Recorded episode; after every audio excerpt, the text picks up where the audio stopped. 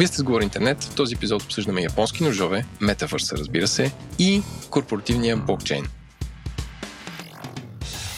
Добро утро, дами и господа. Това Говори Интернет и вие сте с предпоследния епизод от този сезон. По традиция нашите сезони се разместват, има глобално затопляне и понякога преливат от една година в друга, но тази година сме се заклели с Владо над микрофон и тракпад, че ще успеем да се вместим в годината, като за тази цел ще скъсиме паузата между сезоните и ще работим денонощно вие да получавате изключително интересни разговори.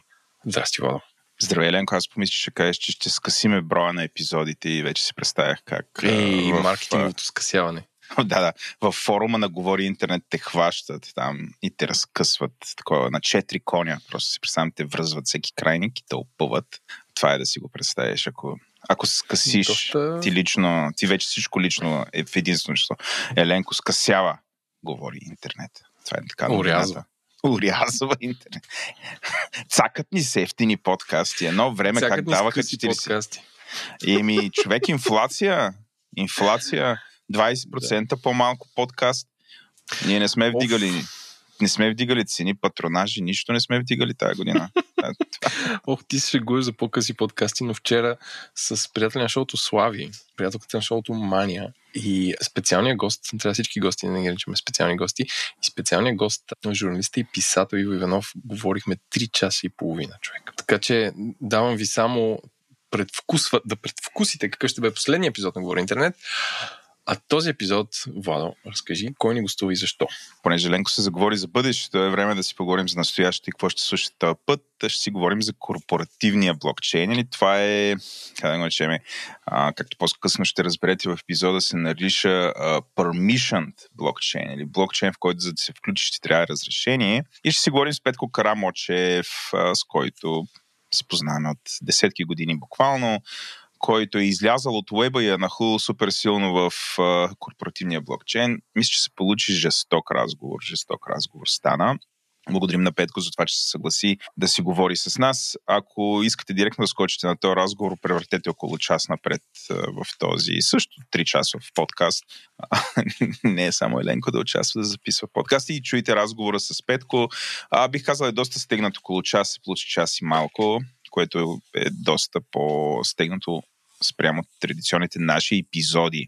Казвайки всичко това, искаме да благодарим на нашите 180 плюс патрона, като за цялата мрежа вече са близо 250 хора. Супер много ви благодарим за това, че подкрепите Говори Интернет, мрежата на Говори Интернет, както и другите подкасти а, от нашата група.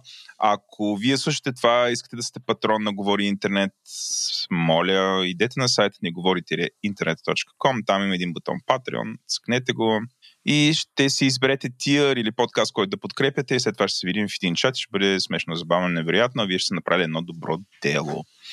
Та, отново, супер много ви благодарим за това, че ни подкрепяте. Кой още ни подкрепя? А именно, компанията DevBG, който е най-големият сайт за IT обяви за работа в България, безспорно. Както си говорихме с тях, на техния сайт има толкова много обяви, че общо взето се едно търсиме 10% от тайтите в България се изтирват в момента. Нови, то няма. А, явно те се така преориентират с една фирма. Скача друга фирма и ако вие сте от тях, идете на сайта DVBG да се ориентирате коя фирма какво прави, защото имат супер профили на компаниите редно да спомени няколко други компании, които също са супер яко място. Значи, като разглеждате компании в FBG и вижте SiteGround, а, което е едно от най-яките места за работа, както и за вашия вебсайт. Целият говори интернет се помещава там. Така че този подкаст достига до вас благодарение на SiteGround буквално. А, също така DexBG, което е компанията, която прави живота на малките и средни предприятия много, много по-лесен, като прави най- решава един супер сложен проблем, а именно счетоводния софтуер и не само, но такъв а, счетоводен софтуер, който организира компаниите да е, а, как да кажа, да е супер лесен и достъпен. Ако се чудите какво, какво значи това, може да пробвате някои от българските софтуери за счетоводство, като а, да не ги изреждам там. Кои са и да видите всъщност колко е трудно да се направи а, супер смислен, лесен за ползване софтуер. Също така искаме да похвалим а, и да благодарим на Мис БГ, което е супер яката Escape стая. Еленко, аз се видях с, с, а, с Пишман пред, mm-hmm. а, на, на опашка за хляб. Абсолютно се завърнах в комунизма. А фенси хляб ли беше поне? Естествено, че беше фенси хляб. Добре. Бях на пекарната пекарната and bread. И такъв се нареждам отвънка с другите хипстери да се бием за круасани, а, квадратни круасани и а, канлета, канлета, канлета или както се канеле, както се произнася. Мисля, че има спор за това име. Конеле. И, да, и както си седя аз там на опашката и зъзна, и излиза нали, човек и каза, ей, здравей, Владо, ма целият маскиран, аз като разбира какво става. Както и да е, Мис БГ, той, той стоприз вика, айде, къде си, трябва да дойдеш пак.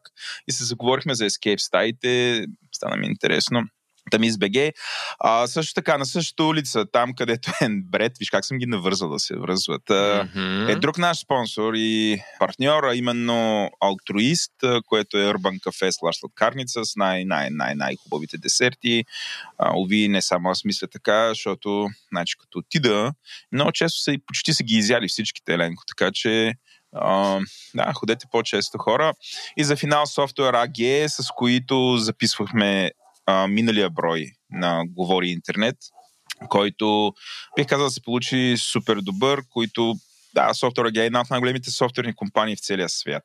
Една от най-големите софтуерни компании в целия свят. Тя казах ли го така да е, да е голямо, а, които очевидно се занимават с Internet of Things не само, но много, много разработват Internet of Things това епизода с тях беше по тази тема. Това е благодарностите. Еленко, имаме няколко анонса. Аз ще кажа първия, ти ще кажеш втория.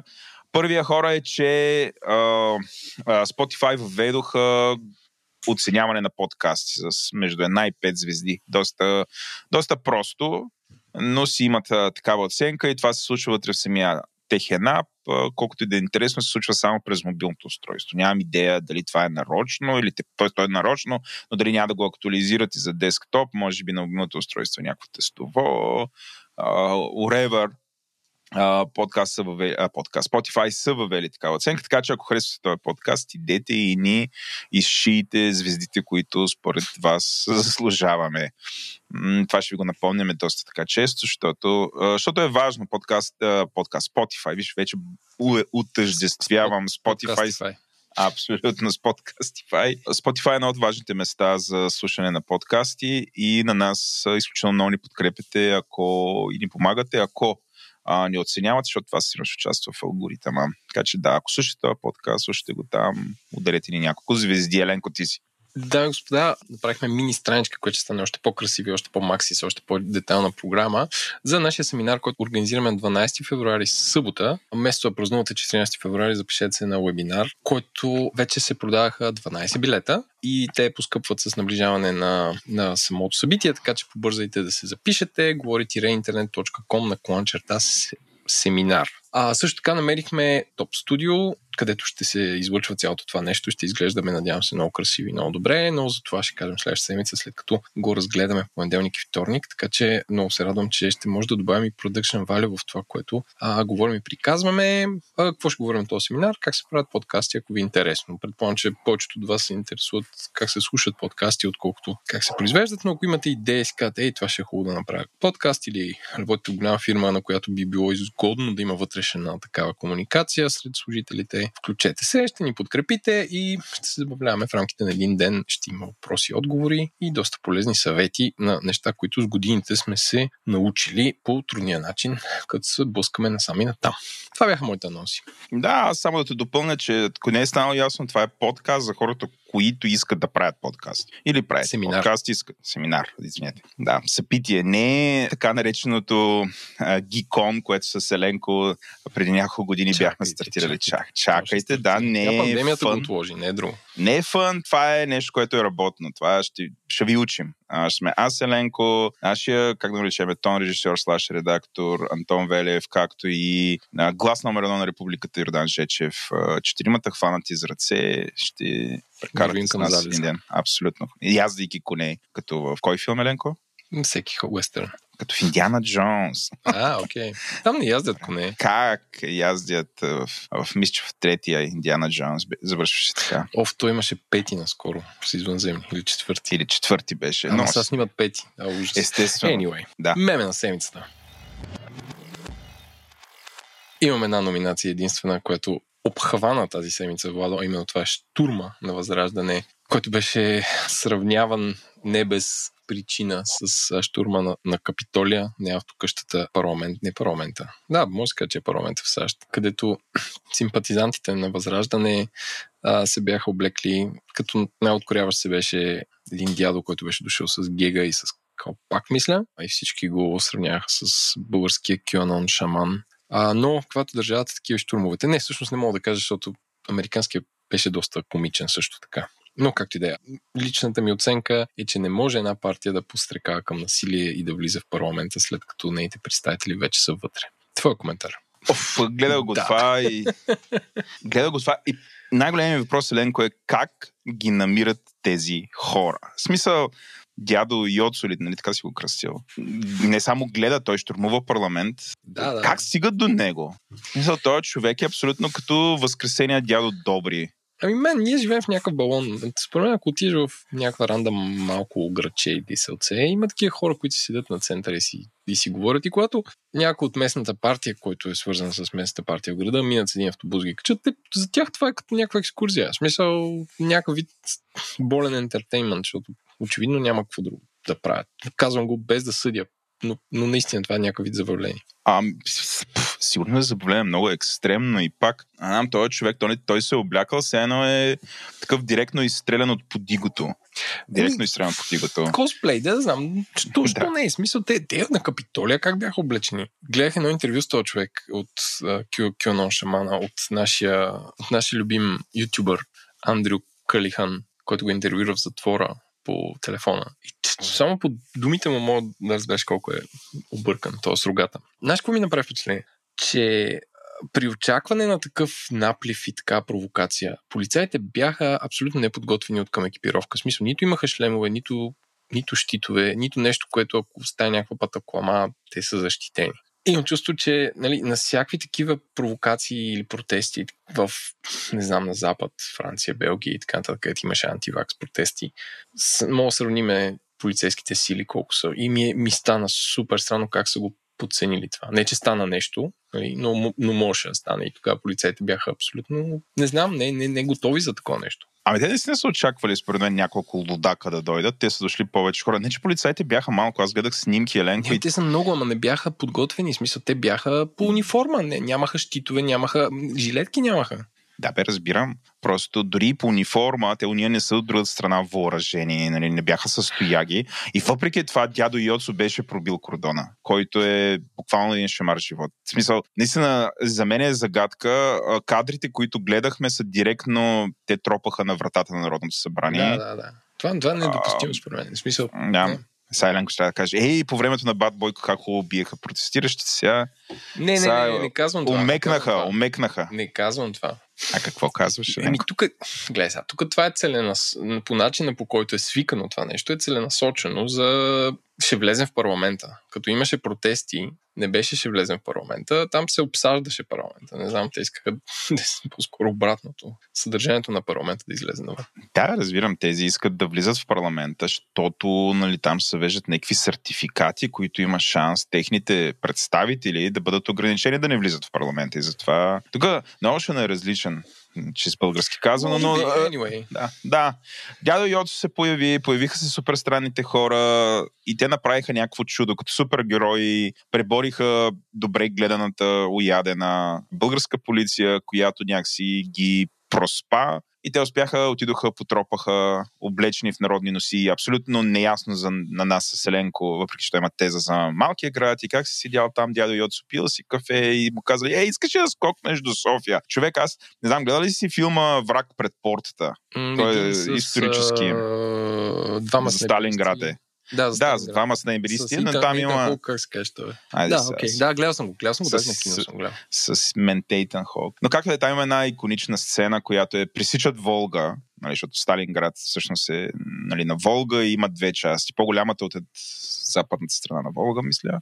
И а, пресичат там в едни лодки ама директно ги свалят от едни влакове и ги пресичани лодки отгоре ги бомбардират едни немски самолети, взривяват част лодките. Те излизат и директно от пристанището се хвърлят в боя. Така и с тази екскурзия на възраждане. Смисъл, сиди си дядо Йоцо по народната носия някъде в някакво село, минава с някъде и е, да разгледаш София и го пускат на штурм. На штурм. Е, облякала е възрожденското облекло.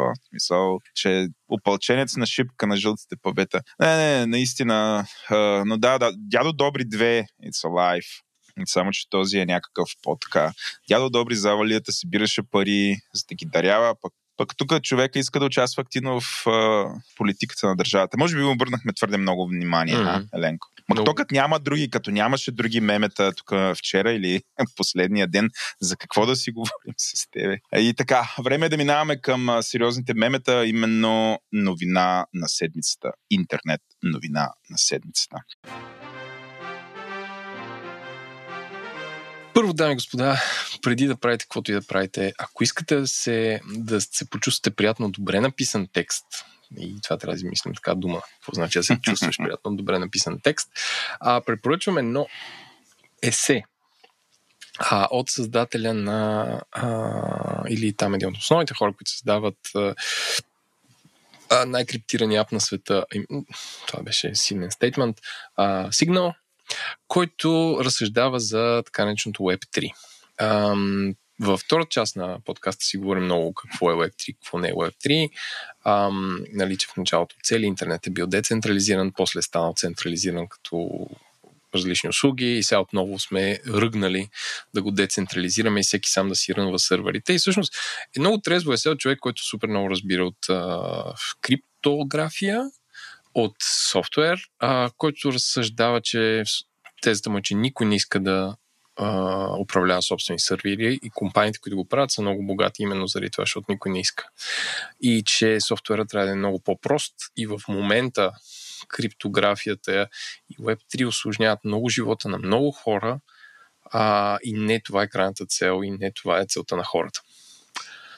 А, звучи доста объркано, но прочетете го. А, има, има няколко извода самото есе. Това, което най-много ми хареса е, че ам, трябва да направим системи, които да разпределят доверието, без да трябва да има дистрибутирана инфраструктура.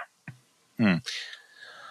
Което е много вярно, нали, че не трябва, когато а, местния войвода, не войвода, а местния, как да кажа, сатрап и управник на Казахстан а, дигне цените на газа, хората се разбунтуват и цената на биткоин падне. Това е, защото инфраструктурата е там. Тоест, че доверието трябва да е разпределено така, че да, да не е свързано с разпределена инфраструктура. Дали това е утопия, може би е. Но както и да е. Това е. Препоръчваме се, няма новина. А, това е се много цитирано тук и на, на, на сами на там. Ам, прочетете го първа част новината, просто защото е свързана с същия човек и с същата услуга. А, втора част е много интересна на разследване и а, пак разсъждения на а, човека Кейси Ньютон, който е един от най-добрите писатели на The Verge. А, има си собствен нюзлетър, който също препоръчвам да се абонирате. Той е за платформи, а, платформ, а, нюзлетърска платформа. А, който казва колко е опасно, ако а, криптирани апове като сигнал се хвърлят в това, което те са решили да правят, а именно анонимни плащания. Защото по този начин прескачат абсолютно всякакви опити за регулация на кой може да дава пари за какво и закони за пране на пари. И че ако те направят това, това ще има много по-лош ефект върху end-to-end encryption, и ще бъде, не стия, че навсякъде се, са, са насъбрали на end-to-end encryption в Австралия, в Европа, в Штатите, трябва да, да, го, да го преследват, че всъщност не стия, че всички са, са, са се навъсили на end-to-end encryption, а сега пуснем и плащания, които не, са абсолютно анонимни, тогава вече нещата ще станат съвсем джаза. Mm. Да. Е такова, развали настроението. Ага. А чакай аз да го оправя сега с моята Ах, как по, три, как по три ръчички аз те чух тук а, от младост и чух как по три ръчички. Моята новина е от, а, как да наречем, от а, иконата Financial Times, иконата на финансовата журналистика, а, които ам, проследяват историята на Дорин Форд. Като Дорин Форд е световно неизвестна дама доскоро, но някакси явно е направила нещо, с което стане световно известна, така че в водещ български подкаст да бъде разискван от двама супер атрактивни водещи. А именно, Дорин Форд пробвала е да работи да работи истинска работа, което означава в магазин там нещо да продава. Не, а, да. Обаче след това открила, че всъщност тази работа е доста безсмислена и а, напуснала е, в момента разхожда кучета, за да преживява, но по-важното, което е направила е отишла е в Reddit, както всеки нормален човек в тази ситуация. И е стартирал един съпред, който се казва Anti-Work, който преди пандемията е имал а, а, а, няколко хиляди а, потребителя. А, в средата на пандемията има 180 хиляди, именно октомври 2020, като този месец вече този съпредит има милиони 600 хиляди потребители. Пак съпредита се казва Anti-Work. И разказа започва с това, че а, в Штатите в момента, Еленко, както и в България, нема хора да го кажем на чист български език. Mm-hmm. не говорим за IT-та. Няма никакви хора за нищо. Няма хора да продават в магазините, няма хора да бачкат, няма хора да кодят. Няма, няма, няма, няма. И също времено има движение, което казва, че традиционната работа е абсолютно а, безсмислена, а, че ни мачкат, използват и така нататък. А, а, само в момента а, чета тук статистиката, огром, огромен брой американци са си сменили работата, като в последния месец, ноември, за който има данни, 4,5 милиона. Еленко, щастие, значи, за да ви гледаш какви, какви бройки. Огромна част просто са отишли на по-добро място, но огромна част просто не си търсят работа. А, до голяма степен повлияние от тази култура. А, сигурен, съм, сигурен съм, че не си чувал понятието idlers. Idlers, така се наричат или си чувал? Не, не съм. Много нови неща ми казваш днес. На, тук направо е така. Удрям те. Та, така наречените idlers, което идва от очевидно от idle, а idle значи да стоиш в покой. Тоест това са някакви хубавата дума покойници на български язик, но естествено не е покойници. Хората а, този се подигра на умрелите. Не, не се подигра на умрелите. А, а, да, сам, сам, се обвиня и сам се такова. А, такова, да. Успявам, нали, това е превентивно на нас, е мудър. А, а, но тяхната вяра, Еленко, е, че о, как да кажа, че те трябва да работят възможно най-малко. Аз мисля, че на български думата битник не е ли нещо подобно? Сигурно не е нещо Не, подобно. битник е нещо като хипстър 60-те. А, добре. Но те също са се стремяли да работят явно. Възможно най-малко. На български това не е ли кибици? кибици, да. А, много хора биха го нарекли българи просто. а, защото... Някои хора биха ги нарекли колеги. колеги, да. А, защото, а, защото са пуснали едно проучване и между са излезли, че доминиращи това са някакви мъже около 30 годишна възраст, които да, просто няма, няма, няма, няма някакъв взор. А, ей, сега ще ти дам думата, аз усещам как напираш да възригнеш там.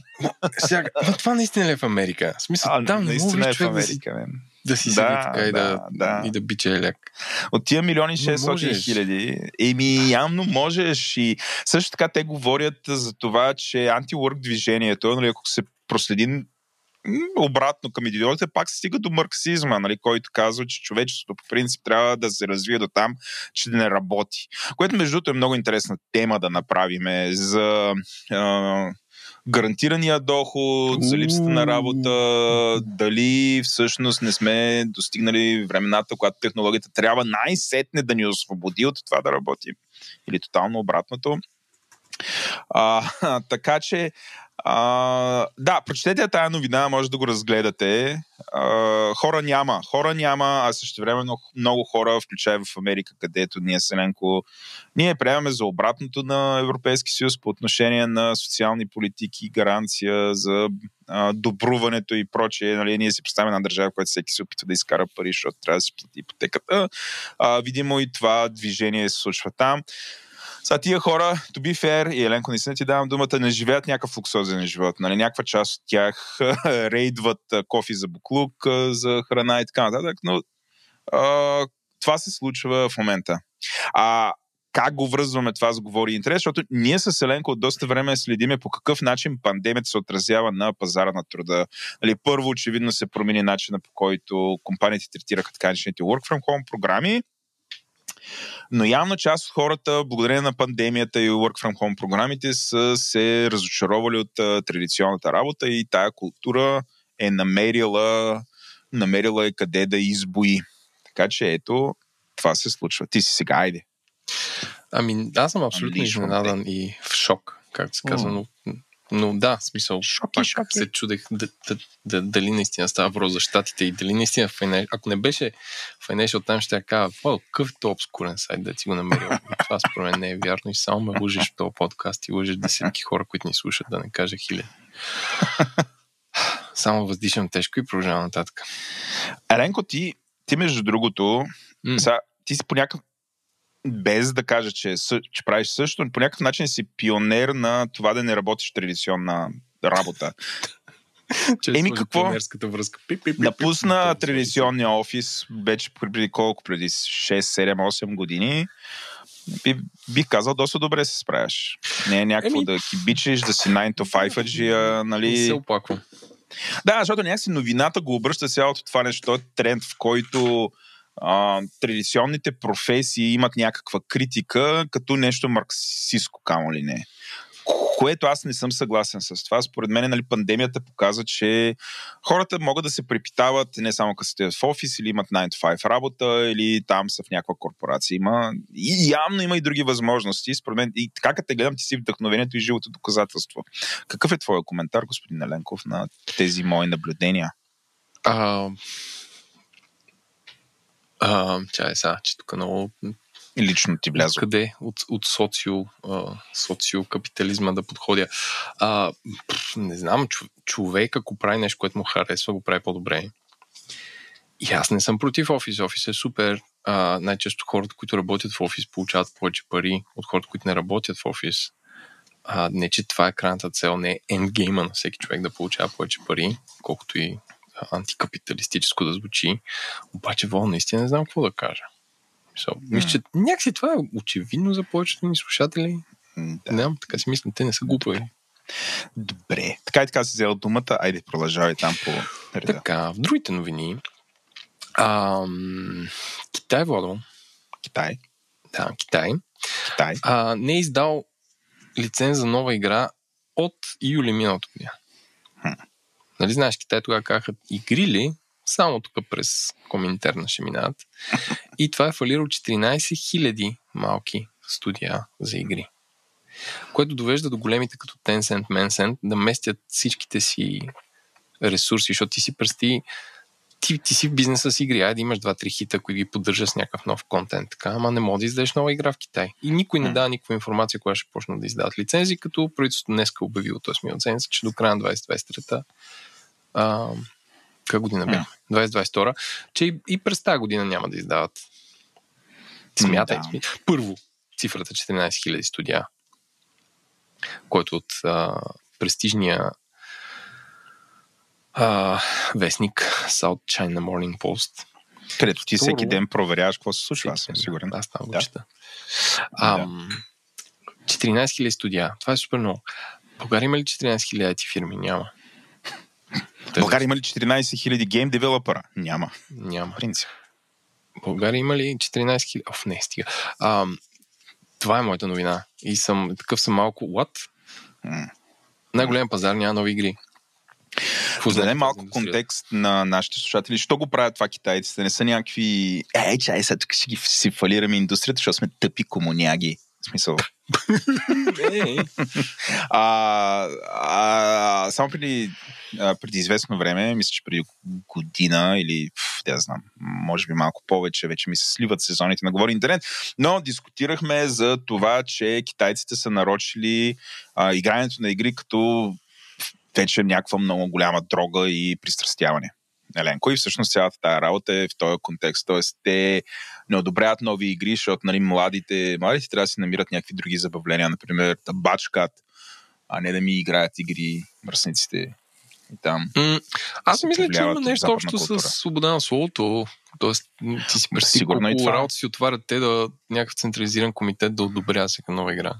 Да, бе, да, да, да. Защото Та... кой знае какво мога да накараш вътре да правят хората една игра. Но Game Addiction, Game Addiction, може би Game Addiction, нали, пристрастяването към игри да е основното, основ... нали, това да е повода, който използват, но да си прав, а, цензурата да е а, интимната ми идея. Нямам идея, но това е, това е което се, се казва и, и Китай, освен че се бори с... А, м- освен че се бори игрите, с игрите се бори и с други неща. Нали? Напоследък а, новините, които идват от Китай са нещо са забранили и тук правя такъв нов план сегуей към моята следваща новина, mm. а именно копането еленко на, на криптовалути, в частност биткоин. А, като говорим за забрани, нали, за да вържат това с игрането, на игри, а, не само игри бяха забранени, Китай забрани купането на биткоин, както и на финансовите си институции да купуват и да търгуват с биткоин, което доведе, което доведе до голямото криптомайнинг бягство от Китай, а, където след тази забрана хиляди мини, които копаеха, се изнесоха в други, да ги наречеме, енер, енергийни райове. Новината обаче, Еленко, е, че тия енергийни райове, може би до някъде повлияни от покачващата цена на ток, къде някъде някакви бунтове и така нататък. А, тези интересни дестинации като Казахстан, Иран, Косово, както и маничката Абхазия, са започнали да не бъдат а, толкова, как да кажем, а, гостоприемни към а, копачите. В Казахстан знаете какво се случва, това го дискутирахме миналия, миналия брой. А, но в а, Техеран, и, а, на, например, това, че някакви, а, някакви хора са копали или копаят, е довело до а, режим на тока което it's not cool, особено сега в тая част от годината.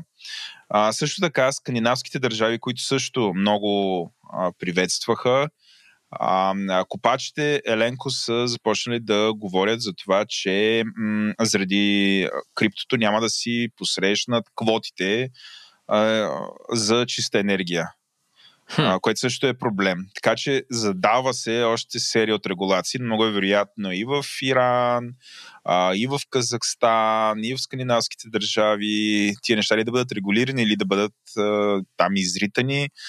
Ам, което е, по принцип, анализа, който тук чета, той е насочен малко към щатите, защото един вид, нали, гледайте какво се случва в Иран, т.е.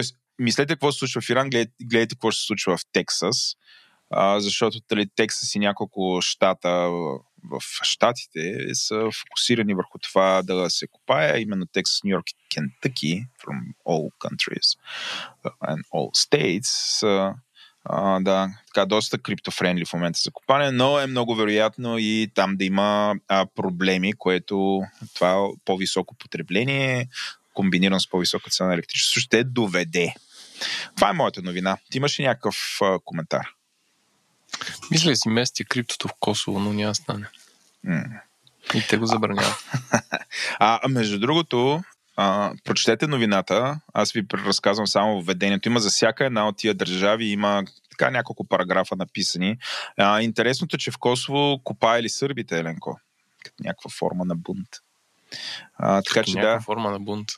Ами да, сръбските косовари копаели, там цената била по-ефтина. И това принудило Косово да внася Значи 40% от природен газ е вдигнало разходите и Косово почва да внася много повече, което натварва държавата а, което виж интересно. Копането на биткоин. Аз както го разбирам, копането на, на криптовалути, валуки, криптовалути се използва като форма за натиск върху държавата и правителството, ти не си съгласен. Вместо да ходиш, примерно, да взривяваш бензиностанции, копаеш и това натоварва цялата държава, тя почва да вкара, влиза в дълг, измерват се. Интересни а... подходи, да. Да, Сърбите, както за винаги, с влияние. иновация. Но- и бих казал. Ох, тук много тъпа шега ще я кажа с за иновация във войните, но няма. да. Е, добре, че няма каза. Добре, ти си сега. Ам... Нали знаеш как следиме развитието на VR и AR, който ти не Да. вярваш, че ще се случи, но... Ей, само Да, аз ли сме станах сега? За VR станах аз. Ах, как? как Не, аз съм против? VR. Слушай, А, слушай, добре, окей. слушай. Компанията Meta а, и, техния, и тяхното устройство Meta Quest 2 а, не знам защо Facebook първо ребрандираха Oculus Rift, защото това беше супер яко име. Oculus Rift. А сега сега Meta Quest 2. А, те компании много не си докладват кой какво са продали, още повече с такива услуги. Нали всички казват, ама то VR, е- VR е само в началото, бла, бла и така нататък. Но Meta Quest 2 апа му, да ти за да ползваш Meta Quest, може би ти трябва това. Не, не съм собственик на такова нещо. Yet. Боли ме глава, като си сложа VR, а, без да имам диоптър, което за хората с диоптър знам, че е още по-голям проблем. А, има 2 милиона изтегляния по коледа. Което означава, че много хора са казали какво да купим на децата VR. Това значи ли нещо, не знам. Но сега 2, ми- 2 милиона изтегляния на ап са си 2 милиона изтегляния на ап. Ако са продали 2 милиона такива а, фейсхъгари, може би някъде някой ще направи някакви по-читави апове, мапове и така нататък да се ползват на него. Да. Да. Ще видим. Знаеш какво? Хрумна ми супер яко име за нова компания, която да работи в метавърса. Как? Heavy Meta. Аз съм на тема метал, както ти знаеш. Ти Black си, Meta. Ти си... Black Meta. а, а, най-вероятно всички неща вече ги има. Аз поемам от тебе щафетата за метавърса, защото моята новина също, е финалната ми новина, а, тя е много, много хеви мета и тя. А, накратко, Еленко, а, купуването на имоти в а, метавърса има някакъв бум, като а, според тая новина, която чета, която е в CNBC, а, цената на имотите а, в метавърса е достигнала цената на имотите в живия живот, Еленко където всякакви, а, според мен, залязващи артисти, като Джастин Бибър, Ариана Гранде, DJ Е, тя Маршмело. Не, не е залязваща, бе. Аз се залязвам след като влиза в метавърса. Ти я залязваш. Тя е, може би, Да. най-популярната поп-певица в наши дни. Това е такова. Факторът Петков, ако някой влиза в метавърса, той залязва. Пат! А, както и Парис Хилтън, която вече е диджейка. Ясно. А, Тя е да. Хм. А обаче диджействала на нова година, имала парти в а, собствения си остров в метавърса. А, Е, ти жива и какво здрава. правиш на нова година? Броди по села. А, но а, както да е, вече а, в а, няколко, няколко, как наричаме, то явно са много мета, няколко такива платформи за метавърс, а, например Decentraland, един от тях, другия, който се казва Sandbox. А, а, хората изшиват а, някакви милиони се харчат, като цените Еленко са скочили 400-500%. А, така че хора, ако сте а, човек, който се опитва да си купи имот и някакси, като погледнете какво се случва на имотния пазар в България и така очите ви се пълнят със сълзи, има по-зле. Има по-зле. Не искате, не искате да живеете на полето в манастирски ливади и да джапате в кал. Няма проблем. Скочете за същите пари в Decentraland. Купете си остров. Може да сте съсед на Snoop Dogg. Това между другото се е купило като Еленко някой е похарчал някакви огромни пари само и само за да бъде а, за да бъде съсед на Snoop Dogg. Snoop Dogg също е скочил вътре. Като а, явно хората си го представят, а, че наистина ти се едно си купуваш, купуваш си имот и буквално на- нахлузиш ти очила, сменеш реалността и, И, и Снуп ти изведнъж- маха. И Снуп ти маха, седе, да. И ти, Имаш ли сол? Абсолютно да. Ти, да, да, да. Защото като са го попитали, той е търговец на виртуални имоти, какво е важното? И той е казал, важното е тези три а, правила. Location, location, location. Много е важно мястото. А, трябва да си купиш имот Еленко, където е такова по-нагъчко, където ще има други хора, защото а, най-вероятно, ако си купиш а, на някаква отдалечена лока- локация, ще влезеш вътре и ще стоиш в някаква празна виртуална сграда, като някаква тъпа игра, без нищо да се случва в нея. Затова трябва да има някакви други хора и там да си махате и да, има шанс Snoop Dogg да те покани, да каже съседи, ела тук на едно парти. Ти да си а, нали, това е фантазията. Та, тая фантазия работи за момента и в момент, нали, метавърс, Еленко, за момента си го представям нещо като, като американското футболно първенство, където като стареят звездите отиват там, за да бъдат а, някакси да кишират а, малко, да, да се футбол не е американски футбол, а не, не, не. Бекъм отива да играе и Точно така, да и стоичко. Да, всички отиват там в Штатите да изкарат някой лев така на, на изпроводяк. Нали, това е за момента. Сега сигурно може и да греша и тая лудост да се развие и да стане супер голяма. Това не го изключвам, така че наблюдавайте го. А, въпреки това, нали, мен не ме кефи и ние Селенко, заклевам се, ето тук се заклевам на Библия кръст и малка икона на Марк, Марк Закърбърг, която стои пред мен, се заклевам, че ще направим епизод за метавърса. Просто следващия сезон, шести сезон. Аз, аз освен това ще направя епизод за българския метавърс, където отиваш и всички имоти около тебе са заети от асемблатечки. Българският метавърс. Така ще го кръстим. Ей, Всички ще са народни носи като Westworld, ама събираш стари звезди и правиш Big Brother в метавърса. Не вземаш пари. Е, и толкова бизнес идеи. Ох, човек, да. Според мен в момента ни слушат такива абсолютни всички телевизионни продуценти и си записват. И записват толкова идеи генерирахме. Магадрич, такъв. Как го нарече? Магадрич. Така ли се казва? Магардич, ама ти го нарича Магадрич. Може ли аз съм окей да го наричам Аз не знаеш, че дислексия открих напоследък. Говорна дислексия. А, аз имах писмена, ама това значи, че си преуморен, което ме изненадва след това, защото излизаш от празниците. Интересно. Аленко, това, това е последната новина. Нали така? Какво Нямаме други новини. А, минаваме ли на какво си? Еленко, аз нахлух в твоята територия на шопинг, а именно чекийките и си купих, купих си нещо, което се казва, което се казва, да. а, носи много якото японско име, Хигоноками. Хигоноками е марката. И това е а, марката за ножове, както много хора считат, подобна на, а, на Викторинос, Викторинос, Викторинокс, швейцарското нощче. Но това е японското, което, за разлика от швейцарското нощче, просто има само едно острие, едно тулче. Много е проста, много красива. На мен супер много ме кефи. Има там различни разновидности. Аз имам всички от тях. Като а, това, което е интересно, Еленко, е, че острието е от а, ръждаема стомана, което я прави много твърда, много, много, много здрава, но трябва да я го почистваш. Тоест, като си използваш киката, трябва да си я почистваш, че ще раздяса. А, аз ти подарих такава за а, за коледа, слаш нова година, но а, тези... Беше много мило, да. С е, за тетанос, Влад ми е даде също.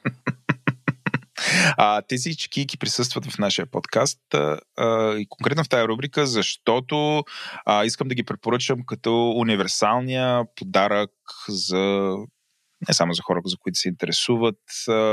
От ножове, бих казал, универсалния мъжки подарък, с риска тук да нахлуваме в стереотипите, ама до момента не съм намерил представител, а, който да не е мъж, който да се заинтересува към това, но мъжете е невероятна радост. Така че аз между другото съм си купила и този гифт сет, който тук съм го линкнал и такива ножки подарявам на, нали, за разни празници. Имам си, така ми пристигна. И затова, понеже си имам вече вкъщи един а, стокпал в момента от 6 ножки, а, Еленко, а, се чувствам доста спокоен да ги линкна, така че, защото съм сигурен, че сега отговори интернет ще ги изкупят масово нали, тук съвсем скоро тук ще пише изкупено. Та, да, супер яка ножка, режеш си с нея портокали. Стои залепена при другите ножове и краси, ще прилича на малко ятаганче и малка катана. Браво, браво. браво. Аз пък препоръчвам нещо безплатно, дами и господа. Абсолютният веб хит, ако ползвате Twitter и едни хора споделят ни квадрати, или ако обичате кръстословици а, да решавате и знаете, искате си упражните английски, искам да ви препоръчам безплатната игра Wordle. Wordle, която се пише Wordle, с W. Как се казва? Която е супер Wordle. Wordle. Може би. Wordle. Wordle. А, която е, а, създателя е създал много такива подобни игри а, и е много забавна, много интересна и всъщност това, което я прави интересна и пристрастяща е, че всеки ден има един пъзел. Тоест няма, не можеш решиш два пъзела днес. И както кръстосовецът, нали, в вестника и решаваш а, всяка седмица, да речем, тази игра всеки ден отваряте и трябва да познаете една петбуквена дума. И е много приятно да се играе на телефон, таблет, компютър, безплатна е, лесна е и така. Това е моята препоръка за, за днес.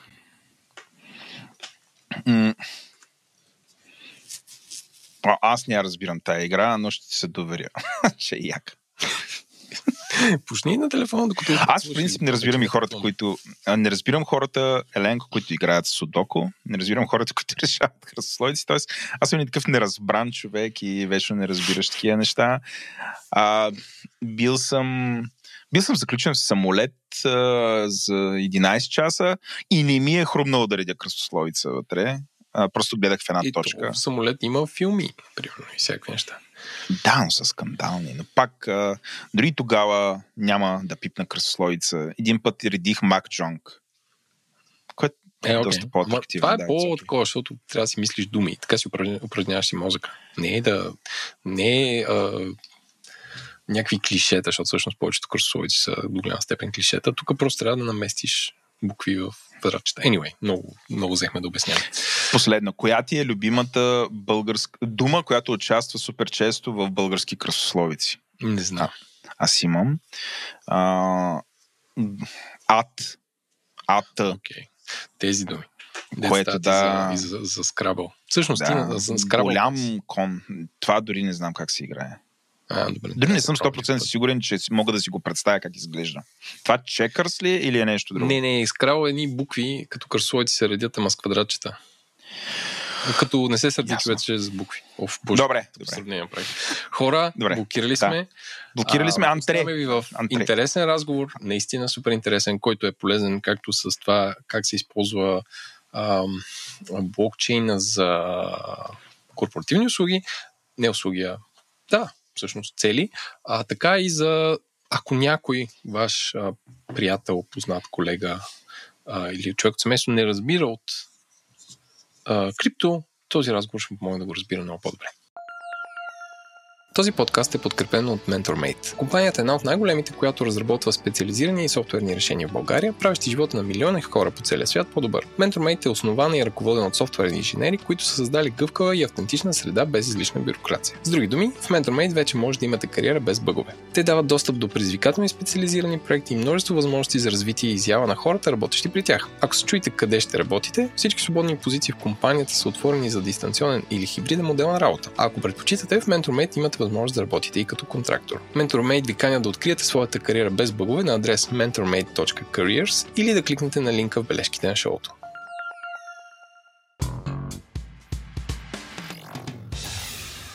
Благодаря ви, че останахте във втората част на шоуто. Вече сме с Петко. Петко Крамочев. Здравей, Петко. Здрасти, Водо. И заедно с мен, естествено, изненада изненада е а, основателя на подкастинга в България, господин Еленко Еленков, който по принцип го наричаме вече меродията, защото на всеки подкаст меродия просто присъства, следи, дава качествен контрол. Здравей, Еленко. Да, бъда. Искаш ли да ме убиеш в този момент? Не, бе. Е, какво, какво получи да направя? Ти си, ти си възприел а, такова ролята на, ролята на Слави Трифонов а, към Годжи. Благодаря. А, много благодаря, че ме сравни Слави Трифонов. Но да, на това не се е случило. Връщаме се към нашата тема с няколко думи да обясним сега защо решихме да направим този епизод и този разговор, преди да оставим Петко, разбира се, да се представи. Темата ни е изключително важна. Някакси целият свят се е побъркал по нещо, което го нарича крипто, с всичките условно, защото крипто значи скрито и от тук в чата на Говори Интернет се разрази един а, дълъг разговор дали крипто трябва да наричаме криптовалутите и че от почва криптографията. Long story short, целият свят е полудял по криптовалутите и по принцип, като се каже блокчейн, всеки си представя нещо с криптовалути, не дай и вече ако е някакъв по-отракан, малко NFT така за цвят поръсено. А всъщност блокчейн като технология има супер много други приложения.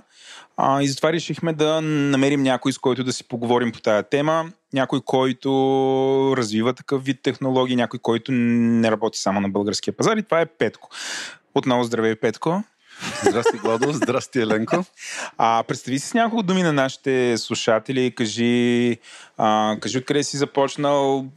С тебе се познаваме, не знам, може би над 15 години ако не и повече, още от Българската веб асоциация, когато аз ти занимавахме с веб, после ни се пораздели пътя. Аз заминах в едното черно, ти в другото черно, но да, разкажи ни малко повече за себе си. Благодаря ви за поканата. Петко Карамочев. Управлявам компания, която се казва Индустрия. Индустрия специализира в те наречения Enterprise Blockchain или Distributed Ledger Technology. След малко ще може да си поговорим малко повече да, да, да. за това какво е тая технология. Иначе пътят ми мина през брокер-дилър на Българска фондова борса преди доста години, където дойде и така голямата любов към ценните книжа, към банките, към финансите, след което а, доста дълго време вече съм предприемач с различни компании. Първо в сферата на веб технологиите, оттам се познаваме, правили сме доста големи сайтове и, и, и в България, и извън страната. По едно време този бизнес доскоча, пък и доста се понапълни с а, а, решения, които са по-скоро вид комодити, отколкото а, такива творчески решения, както правихме преди години. Тук сега Петко поглежда към WordPress, така леко намига в момента. Да, WordPress не го, не го обичам много за... А, а, надали WordPress а, а, се интересува от моето мнение към него. А, след което решихме да се занимаваме с а, малко по-сложнички неща. Започнахме да работим с финансови компании и от България, после от а, Централна Европа и накрая в а, Великобритания и в Штатите, като нещата, които правим са тогава бяха свързани с те наречения фронтенд на банкирането. Това са различни роботизирани съветници, много големи вебсайтове. Банките бяха много закрепостени тогава. Те не искаха да се отварят и да правят бизнес онлайн, но с влизането на финансови финтек доставчиците им се наложи да, да се движат много бързо. Но и това ни доскоча и решихме да се занимаваме с малко по-дип тех неща, като гледахме различни технологии, включително изкуствен интелект. Все още имаме доста голям апетит в индустрия за тия неща и най-вероятно някой ден ще пуснем нещо на пазара, но ни направи така доста приятно впечатление технологията блокчейн, като започнахме веднага да търсим use case за нашите клиенти и решихме, че в този а, така, enterprise сегмента ще може да се справим по-добре и да намерим повече а, решения за технологията. А, компанията е а, позиционирана в две държави, в Великобритания и в а, България. Основният ни технически екип е в България, основният ни търговски екип е в а, в Великобритания, където и, и там и в Штатите си партнираме пък с една доста по-голяма от нас организация, която се казва R3 и с нея правим доста интересни неща. Сега аз предварителния ни разговор знам, че R3 е всъщност нещо доста голямо. А, и, доколко си спомням, доколкото го разбираме, платформа за девелопмент на блокчейн, това така ли е? А, да, а, аз освен, че работя в индустрия, освен това и а, съм ментор в R3, а, заедно с това съм и а, бях две години съветник в британския парламент. Преди, а, паралелно с това и а, а, се занимавам с стандартизацията на блокчейн технологиите и не само на блокчейн технологиите, но на а, цифровите пари като цяло а, и те наречените пари издавани от централни банки, Central Bank Digital Currencies. Специално връзката ни с Артри започна преди няколко години. А, напълно нормално е повечето големи доставчици на този пазар да си имат а, избрани партньори, с които да работят. Ние сме един от, а, смятам, а, основните и доста привилегировани партньори на Art3.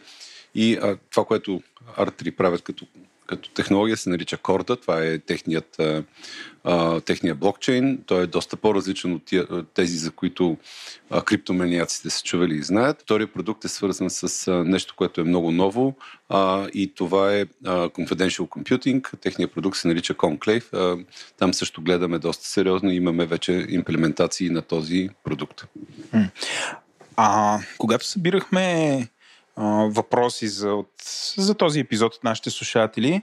А, може би коректно бяхме коригирани от един от нашите слушатели, че а, корпоративен блокчейн може би трябва да го наричаме permissioned блокчейн, който е различно от така наречения permissionless блокчейн, биткоин, етериум и прочие. Мисля, така ли го наричате в индустрията или всъщност enterprise блокчейн си вече си е, се е наложил като понятие? Enterprise се е наложил, той означава три неща. Хем е Enterprise, хем е Permissioned, т.е. трябва ти разрешение да, да влезеш вътре. Това е частен клуб, по-скоро не е а, така, не е стадион пълен с хора, където всеки може да влезе. И третата дума, с която го наричаме, Distributed Ledger Technology. Двете неща с публичния блокчейн, това, което всички са чували за биткоин, за етириум, за Solana, за много други протоколи, е, така двете неща много се оплитат, но и много се различават като, като изпълнение и като цели за нещата, които правят. Добре, а, а, понеже няколко пъти вече споменахме блокчейн, просто искаме да сме сигурни, че и ние, и нашите слушатели, разбираме какво е блокчейн. Ако трябва да го обясниш за 12 годишен човек и ако ние Селенко не го разберем, ще помолим за 5 годишен човек да го обясниш. Обясни какво е блокчейн. А, ще го обясня а, по два начина. А, първия наистина е за 5 или за 75 годишен. Преди години в България, когато са се изповядвали а, сделки, не знам дали имахме възможност да го обсъдим в предварителния ни разговор, в един период между Руско-турската освободителна война и а, създаването на модерна България, имало няколко години, през които а, не е имало нито агенции за вписванията, нито е имало а, системи. Тогава а, се, се, се чудили а, тогавашните управници дали да имат а, старата турска система на дефтерите, дали да вкарат руската или дали да вкарат а, германската, която е била очевидно доста по-напреднала. В крайна сметка вкарват германското, но в този междинен период изповядването на сделка като продажба на кон а се е случило в кръчмата, когато влезеш в кръчмата а и единия казва аз продавам кон за 300 лева, другия казва аз го купувам нали, този кон. Тогава а, купувача и продавача са длъжни да почерпят участниците в, т.е. присъстващите в кръчмата, а по едно малко юшче нали, с ракия, за да могат те да помнят а, тази сделка. И а, ако на следващия ден се откаже купувач или продавач, те отново могат да влязат вътре в а, а, кръчмата и да проверят от а, хората, които са били там, които са почерпени за това нещо, дали тази сделка, а, каква точно е била, дали коня е бил изправен, дали парите са били точни и така нататък. И за да няма а, спорове, тъй като не е имало системи за, а, за, за вписвания на отделните правоотношения. Това представлява публичния блокчейн, т.е двама души изповядват някаква сделка, възможно е да са и доста повече, нали, но нека да приемем по-простия случай. Двама души изповядват една сделка, те си разменят някаква стойност и а, има а, доста много други, които те почерпват а, за това, а, за да запомнят тяхната сделка и да я заключат в една блокова система, в една блокова верига. В конкретния случай с биткоин, за да го приемем като по-простичък, това става изцяло в публична система, където различните хора, които искат да бъдат почерпени, се надпреварват да направят математическа, математическа калкулация и да спечелят това те да заключат сделката върху, върху, този, върху тази публична система. Така че това представлява публичния блокчейн. Да, да. Частният блокчейн е малко по-различен. Там нещата са, по-скоро си го представете като частен клуб, в който всички участници са идентифицирани. Там не се влиза случайно, ти не може да попаднеш. Вярват си, предполагам. А, не е задължително да си вярват.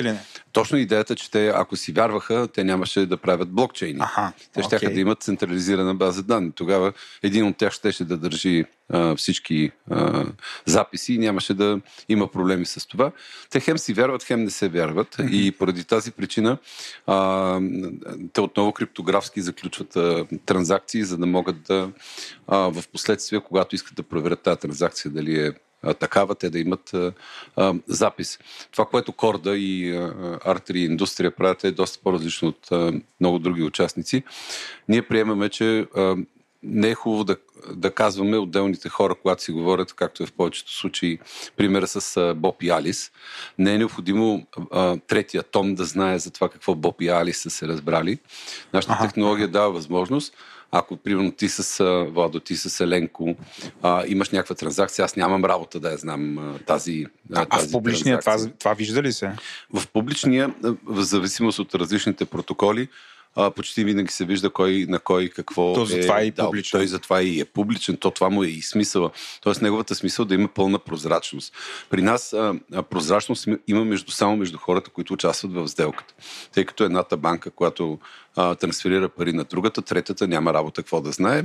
Може би трябва да има четвърти участник, който е регулатора, който трябва да знае част от а, сделката, но като цяло отделните участници ще искат да си запазят а, техните транзакции конфиденциални. И предполагам, в, във вашия частен клуб се черпи с над 12 годишно виски. Не с юшчета.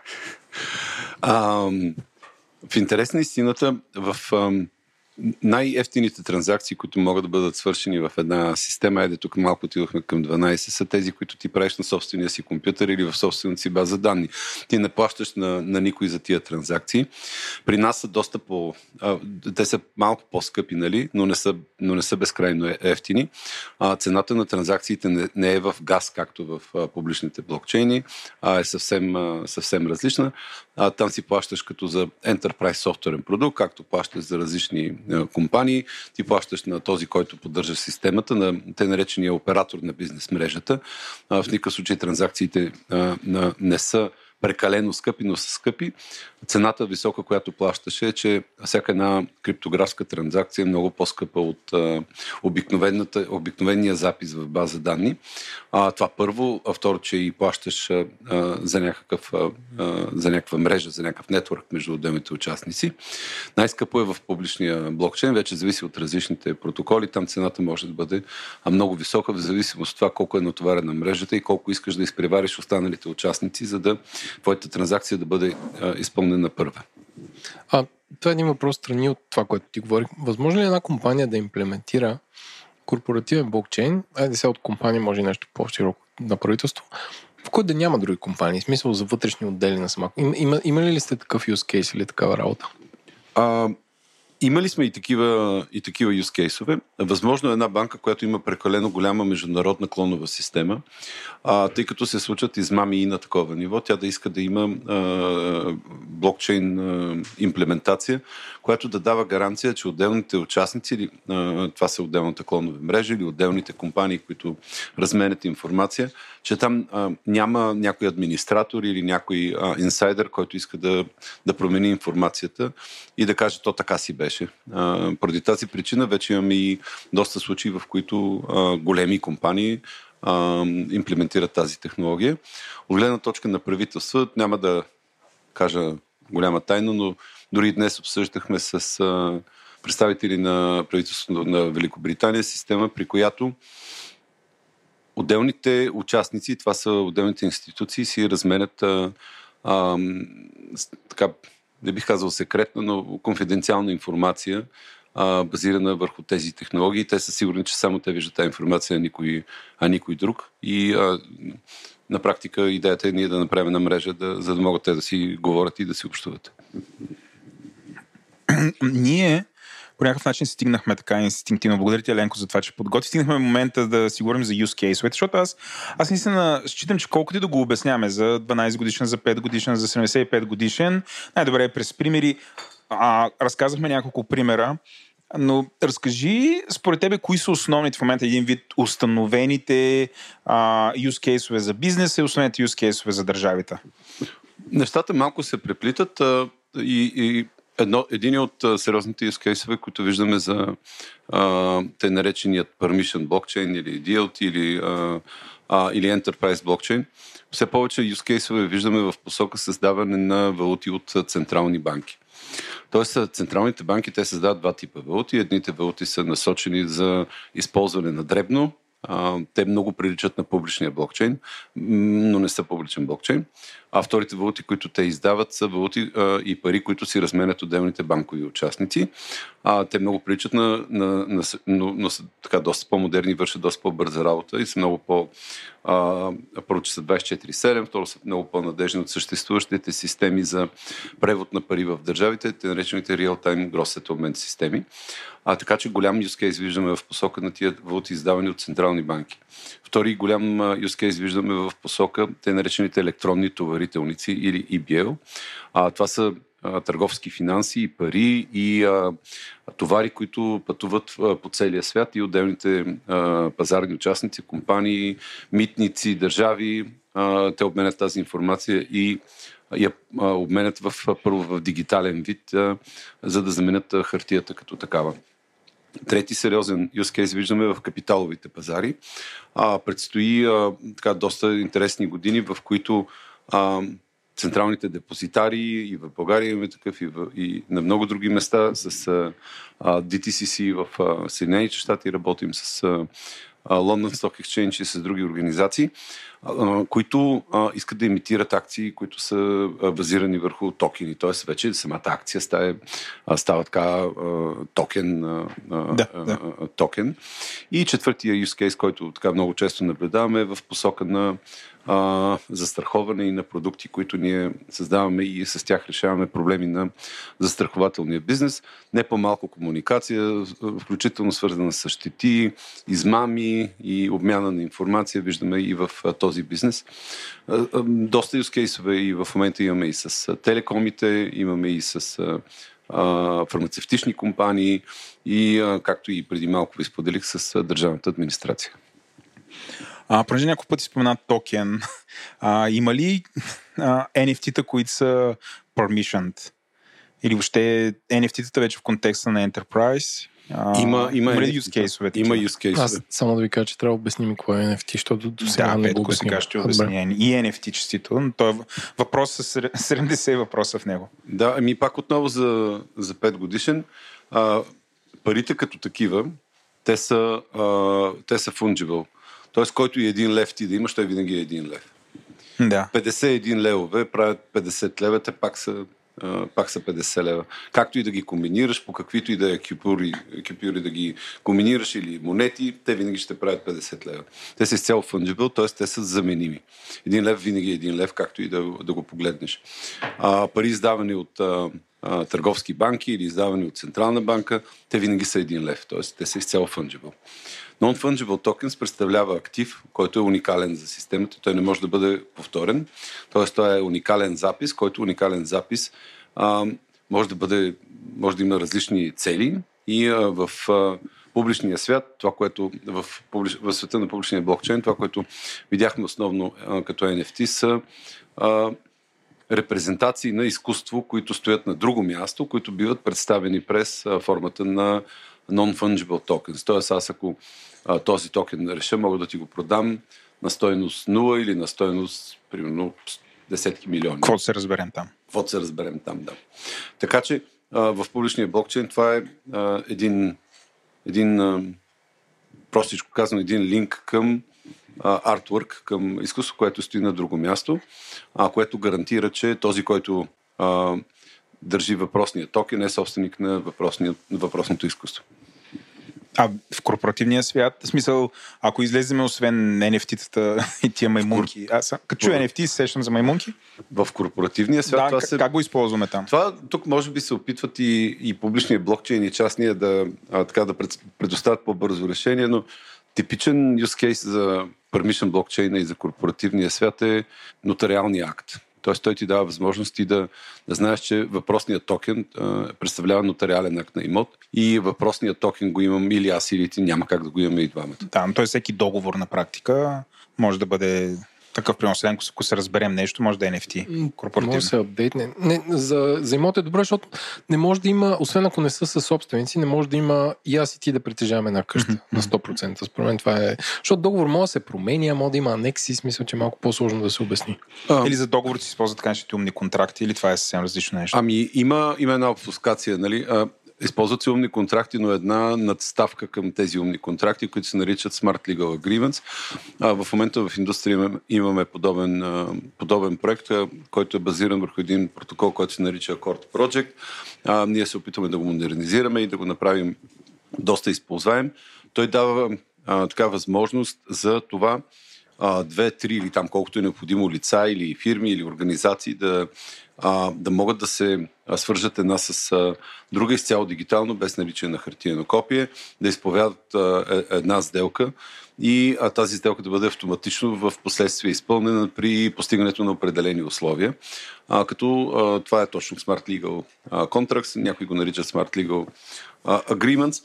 Възможно е това да бъде базирано и върху fungible и върху non-fungible tokens. Възможно е дори да няма участие на, на блокчейн или дори въобще на, или на, или на, или на non-fungible tokens. Ние стигнахме до момента, в който в разговора ние го наричаме state of the art. State of the union. State of the union, да. Zeitgeist. Добре, стигнахме до момента, в който ние с Ленко го наричаме Zeitgeist на темата или въобще да определиме, да, определим, да, да обясним какво е текущото състояние на нещата. Значи блокчейна се появи така преди 4, 5, 6 години масово в а, нашия говор. Той, а, както всяко ново нещо, се появяват много хора, които са ужасно големи оптимисти, възлагат му невероятни надежди. А, понякога те са справедливи се изпълняват, понякога не съвсем има най-различни идеи. Така малко по малко а, технологията се, бих нарекал, нормализира, измислят се use case-овете. А, бих казал, че ние по-скоро сме тук. А, ако може, разкажи, може да направиш един много а, много сбит преразказ, откъде почнахме, къде се намираме и вече по-натам в разговора ще си говорим за розовото бъдеще, а, къде искаме да отидем всъщност и къде, какъв е ендгейма на тази технология. Но реално в момента какви сме, кои са горещите теми, кои са платформите, кои са големите играчи. Порано ти в разговора каза, че самият ти се занимаваш с, с стандартизация. А, има ли някакви неправителствени организации? Едно време в Web, например, имахме ICANN, който се занимава с домените, или имаше World, World Wide Web Consortium, който измисляше HTML. А, как в момента това е урегулирано? Има ли такива наддържавни организации? Въобще, разкажи ни за този свят и за неговото развитие. А, пак отново ще ги разделя на, на, на публичен и на, и на затворен блокчейн. В публичния блокчейн основно, основната тема е децентрализирани финанси. Тя винаги, тя винаги е била такава. измислене на, на нови финансови инструменти, които да помагат на хората да инвестират по-добре. Основната цел там е заместване на банковия сектор, които а който те намират за така неефективен. Това са digital first хора, а които са склонни да, да рискуват и да инвестират в, в, в а, така, в цифрови активи и върху тия цифрови активи са измислени супер много причудливи начини за а, допълнително правене на пари, които наричаме с общото име децентрализирани финанси, пари без посредник, пари при които всъщност един протокол. Аз лично, нали, те са много протоколи, разбира се. Той, аз лично не го намирам за безкрайно децентрализиран, тъй като той страшно много зависи от а, авторите, на, на, от авторите си. И, а, но, но в общи линии те се опитват да, да създадат различни дигитално автономни организации, най-причудливи, нови, а, прекрасни нали, организации, които, а, които да дават възможност на хората да се чувстват така по-свободни с а, а, цифровите си а, активи. Разбира се, NFT го минахме, това като, като тренд и основното използване на, на, на публичния блокчейн е като, като дигитални активи, които по-скоро приличат на комодити или на злато, отколкото на цифрови валути. Тоест, използването на думата криптокърнси се, според мен, неправилно, тъй като а, много малко част от тези а, пари са пари в смисъла на, на, на парите. Не, няма ликвидност, не, не ги харчат. А, ами, в момента, при, примерно преди Значи, едно от нещата, които постоянно се повтаря като мантра, ние сме в първите стадии, ние сме в това. Значи, биткоин на 13 години съвсем скоро. Много нали? дълъг първи стадий. Много дълъг първи, т.е. стадий. Майко да го съкратим. То като iPhone. Да, между другото, да, да. Да, и а, а, а, нали, постоянно се така повтаря тая мантра, нали, че сме в ранните години. А, аз мисля, че това са едни така доста зрели години за, за, тези, а, за тези активи. Това са си цифрови активи. А, това са zero, голяма част от тези криптоактиви са zero coupon bonds, т.е. те не ти носят нищо. Ти единственото, което може да, а, нали, да, да очакваш е а, да ги продадеш за по-скъпо. Нали? Така, това е нещо, но, но говорим, когато говорим нали, за криптоактиви, когато говорим за DeFi, нещата са по-различни. Там имаме и доходност, имаме и, имаме и, и, и други неща. А, така че за мен трендовете там, аз ги виждам в посока на регулации. А, вече имаме почти три големи държави. Първо започваме с Китай, след това минаваме през Индия, които полу са забранили криптовалутите. Това не го знаех. Китай вече да абсолютно тотално забрани а, а, така, търговията с криптоактиви, забрани купаенето на, на биткоин, забрани и VPN-ите, с които да се търгуват. Тоест това е доста подсъдна дейност в Китай.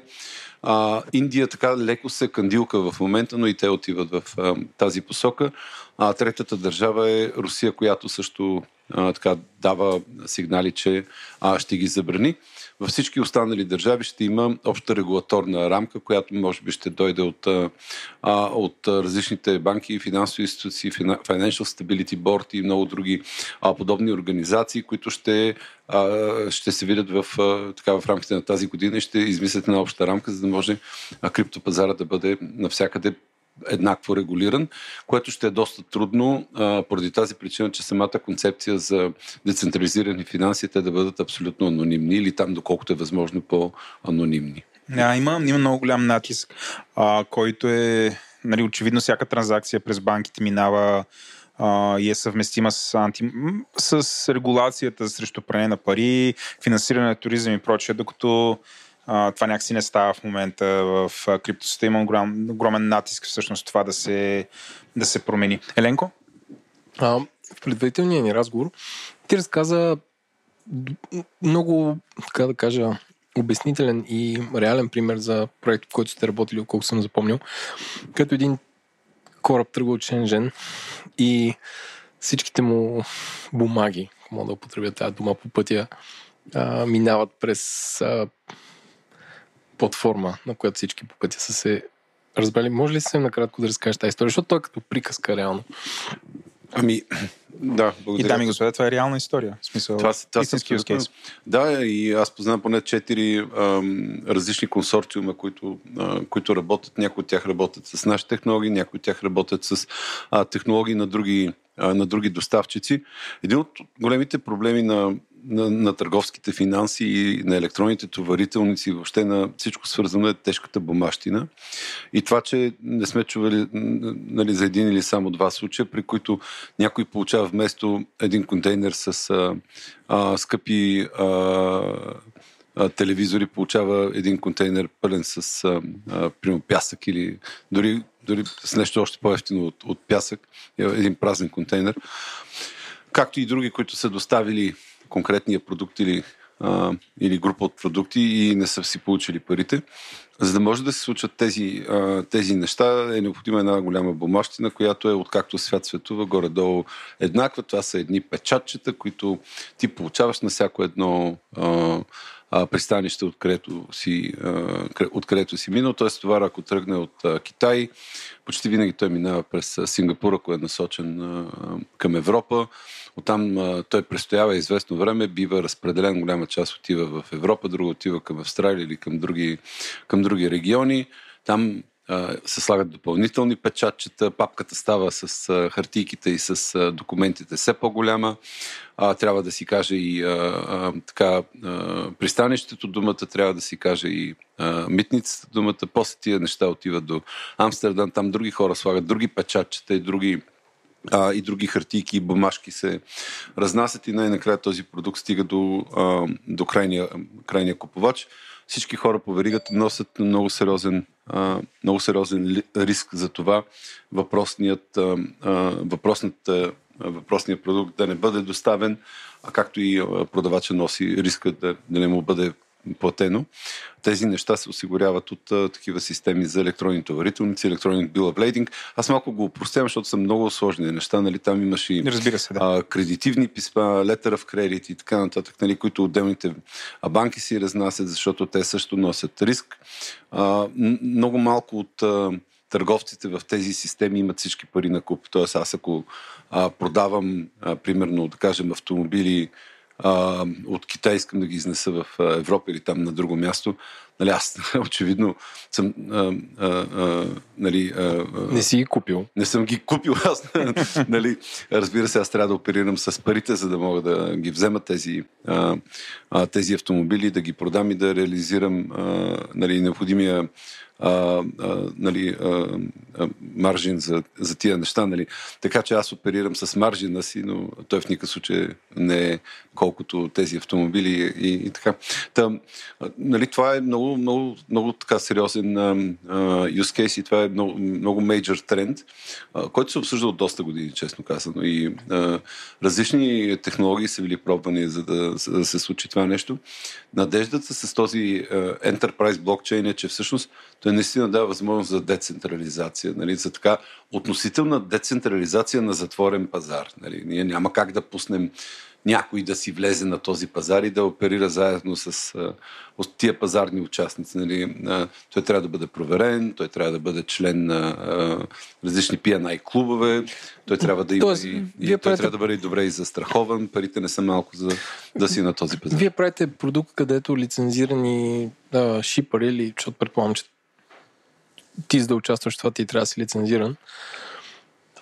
Карат един кораб и всички пристанища по пътя, ако са включени в този блокчейн, а, те не трябва да бият печати, а верифицират минаването му, верифицират товара и един митнически служител в Амстердам, който въобще не го интересува какво се случва в Сингапур, може да влезе и да провери това дали наистина е така. Ами това се случва, когато а, отделните, а, нали, тук малко ще, така ще обърнем внимание и на стандартизацията, както и а, на законодателството. А, когато отделните държави и отделните нали, участници са съгласни с тази дигитална а, първо истина, не очакват мокър печат и вярно нали, с оригинала. Това дава възможност на, на, на участниците да, да, могат да, да могат да използват този, този продукт. Някои от държавите все още още не го, не го приемат, а особено в Африка, нали, малко по-бавничко действат в а, тази посока. Някои от, а, някои от участниците го, а, го приемат и аз се надявам, че м, така съвсем скоро ще могат да го, а, да го приемат все повече и все повече държави. Тук имаме а, така различни рискове. Някои от тях са свързани с съществуващото законодателство, има ги правните рискове. А, някъде има а, така, търси се еквивалента на, на, хартияният, а, на хартияният носител.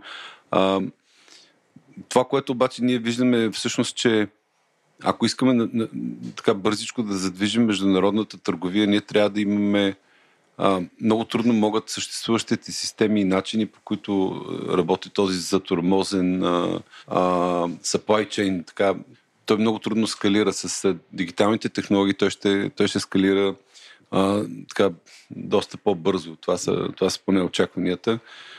А, големите други предизвикателства, че са наистина липсва стандартизация, опитват се различни стандартизационни институти, които работят с IBL, те са доста специфични в посоката на, а, на търговските финанси да го правят. От, от гледна точка на публичния блокчейн се опитват, но не че а, все още са успели да извадят много нещо, но това са ISO, Международната стандартизационна организация. ITU се опитва а, да го прави а, в Съединените щати и, а, и в Европа има две други организации, които така се опитват а, да го правят. Различни, разбира се, ще отнеме доста време това нещо. Няма да стане веднага, тъй като а, това не е продукт, който една компания пуска. Това е малко предизвикателство на, на тия блокчейн технологии, специално на Enterprise, е, че а, необходимо ти е съгласието на много повече участници. Няма как просто да кажеш, това е стандарта, ползвайте го, дали някой няма да го ползва, ако той не се е съгласил с него. А, аз искам да те върна на use case, като се върнахме на use case-овете, а, на use case-овете, в които е замесена държавата. А, само, че тук не искам да си говорим за една много дигитална държава, като а, държавата Великобритания. Искам да си говорим за българската държава. А, съвсем отскоро имаме ново правителство. А, имаме министър на дигитализацията, който бих казал е пф, супер компетентен на тема блокчейн. А, това е господин Божидар Божанов, който между другото е гостувал в друг подкаст от нашата група. А, като а, господин Божанов, общо взето, тук само за няколко дена, нали, изложи супер много идеи за това как да направи електронното управление на България много по-ползваемо. А, можеш ли да кажеш а, какво може да бъде променено в начина по който гражданите на България получават като услуга от българската държава, базирано на блокчейн, какво може да ги облегчи. И другото, което е да отговориш на един от най-големите страхове на голяма част от българите, че всъщност ако дигитализираме нещо, а, то евентуално ще стане по-удобно, но само за една, бих казал така, просветена, много кадърна прослойка от обществото, която може да се възползва. Защото масовия, масовия гражданин, той като чуе, че нещо е на блокчейн или че ще ползва онлайн услуга, си представя да мине през някакъв вебсайт, който е едно малко, да кажа, един малък лабиринт, да натисне една камара бутони, а, за да получи услугата. А, всъщност, а, как според теб може да бъде направено всичко това да бъде изключително лесно за ползване? Спрямо това да отидеш на гише да кажеш им каква си нужда и там да следваш някаква процедура. Ами, ще дам няколко примера. Някои от тях са на а, европейско ниво. А, някои от а, примерите, те могат да бъдат, а, транс, а, тъй като сме технически сме една държава. Да. А, те могат да бъдат а, а, пренесени и на, регион, и на държавно ниво. А, един от use case които се опитваме да решим, той е свързан с а, а, дипломи, т.е. валидността на, валидността на документи. Това е много, много сериозен а, use case, който а, технологията го решава. Не е необходимо някакво невероятно техническо умение. А между другото, ти, а, това, което каза преди малко, а, прави много сериозно впечатление, че а, блокчейн технологиите изглеждат малко като Netscape 96-та година, доста са ъгли такива, доста грозноватички. Просто защото повечето експерти, които се занимават с тях, а, това са хора, които разбират от инфраструктура много по- повече, отколкото разбират от а, потребителски интерфейс, от user experience. И а, ние го виждаме доста често в нещата, които правим. А, за да може тази технология да стигне до хората, те имат нужда от добър потребителски интерфейс, който не се кара с техните разбирания. А, понеже спо, а, споменахте Apple преди малко, еми, нали, хората използват Apple, защото не е необходимо да четеш инструкциите за употреба. Нали? Това е доста така сериозен а, доста сериозно тяхно преимущество.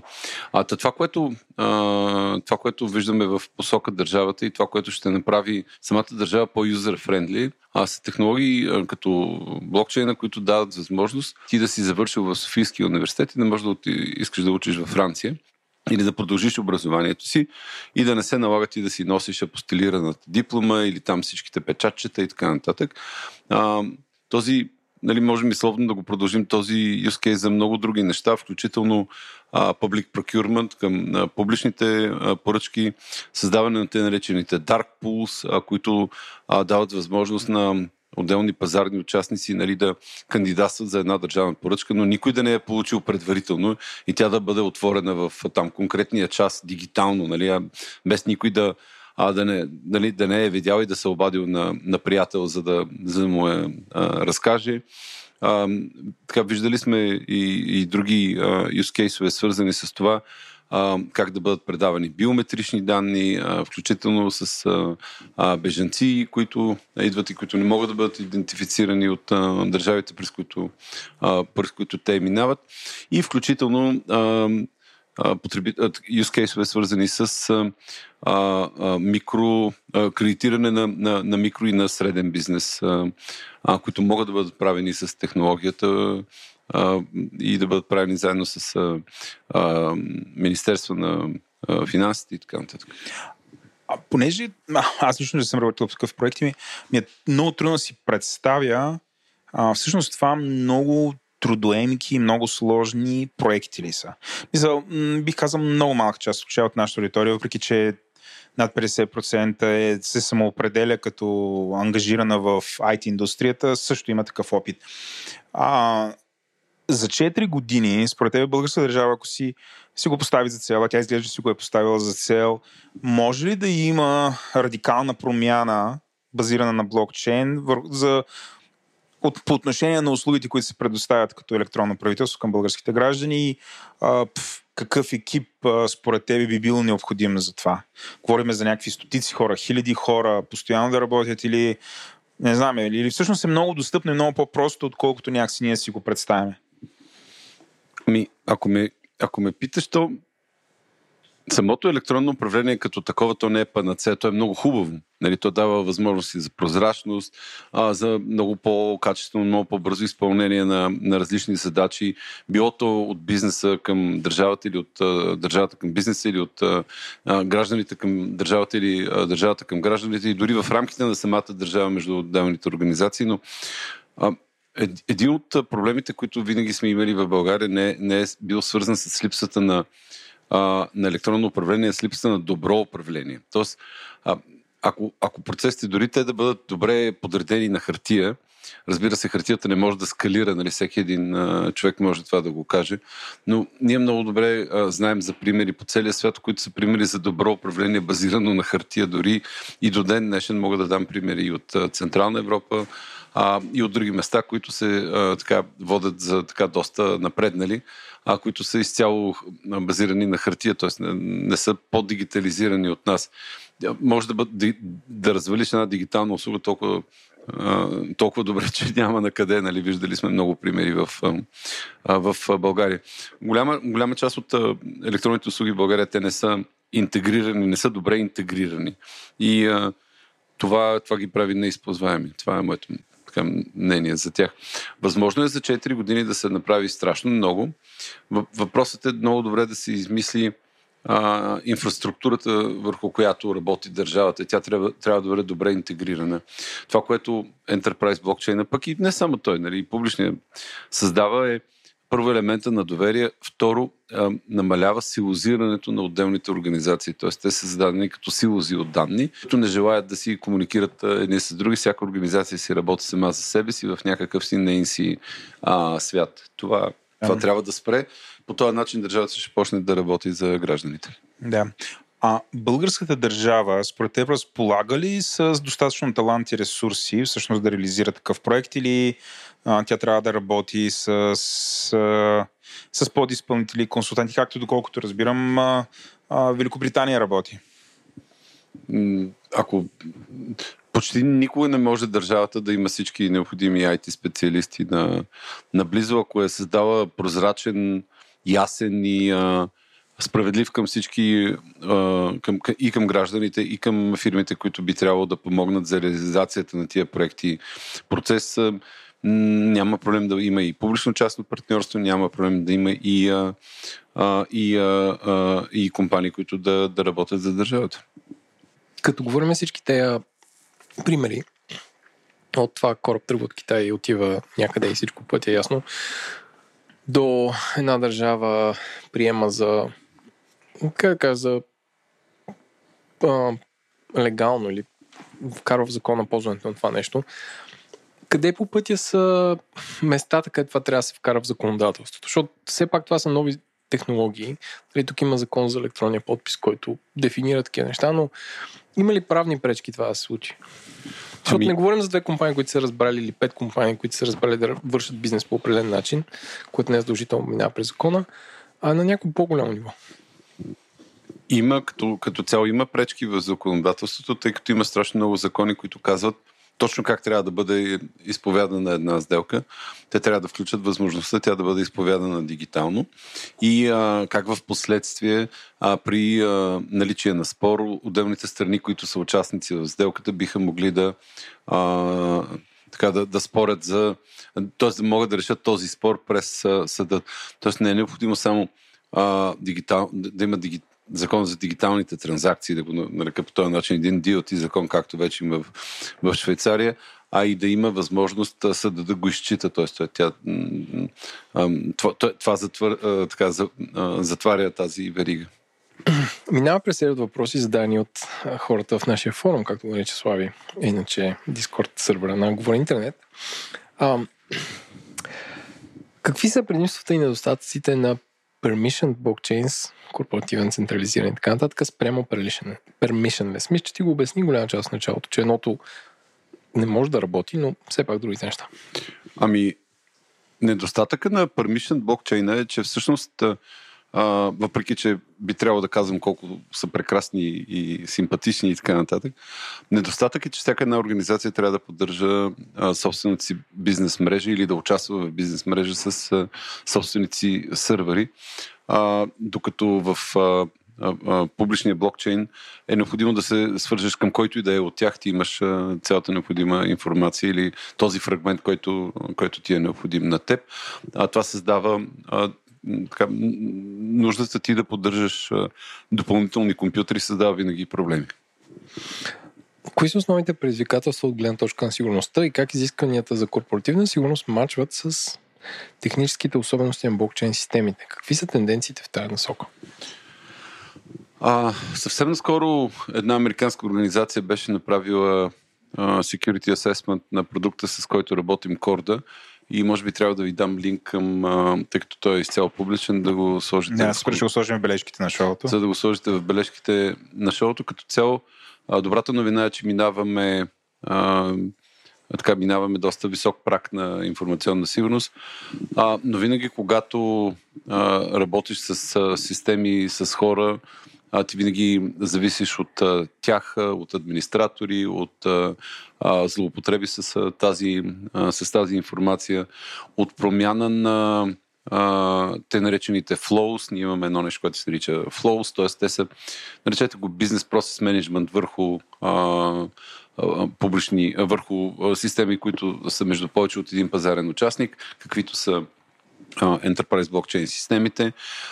И разбира се, винаги има риски от, и от трети лица, които са, ще ги наречем хакери, въпреки че може би думата не е правилно, но винаги има риски от тях.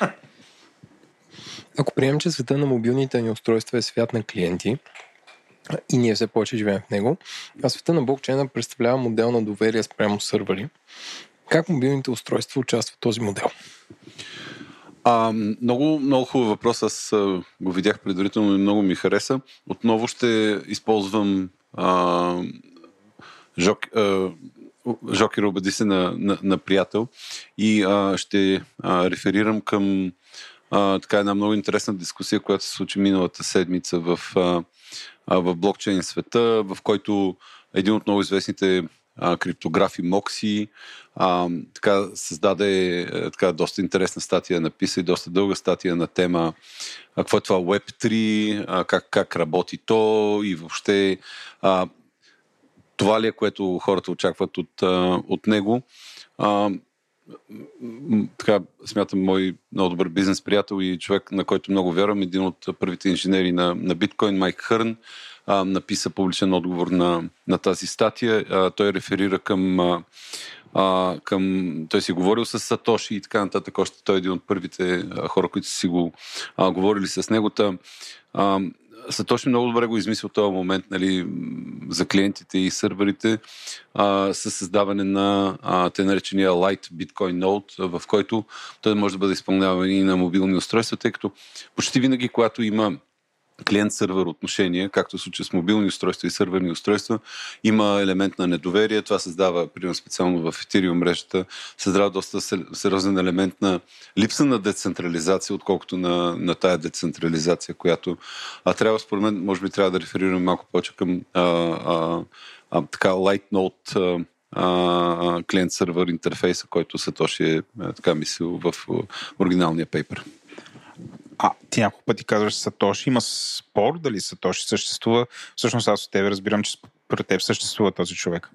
Аз а, знам, че той е имал Gmail адрес и това много ме очудва как а, а, поне Google не знаят кой е той, но това е а, друга тема. Аз съм виждал поне едно 12 имейла до Майк Хърни а, и мога да кажа, че е имал някой, който е писал, нали, да. а, пък а, дали той е те, дали той е японец или е друг, това не или мисля, че е важно. Okay. Или е тя, разбира да. се, или той е организация от хора. Okay. Това е съвсем друга тема. Но има такова entity, което функционира. Абсолютно съм убеден, да, разбира се. Okay. Един въпрос, който аз не разбирам. А, може ли да прием, че ахилесовата пета на блокчейна всъщност интерфейса, който осъществява връзката между клиента, дали Mobile Web и сървъра, на който оперира съответния блокчейн? Защо това би било Владо? Може би не е някакъв удобен този интерфейс. Или и защото е не е криптиран и да. някой мога хакне. Или... Доста е свързан с предишния въпрос.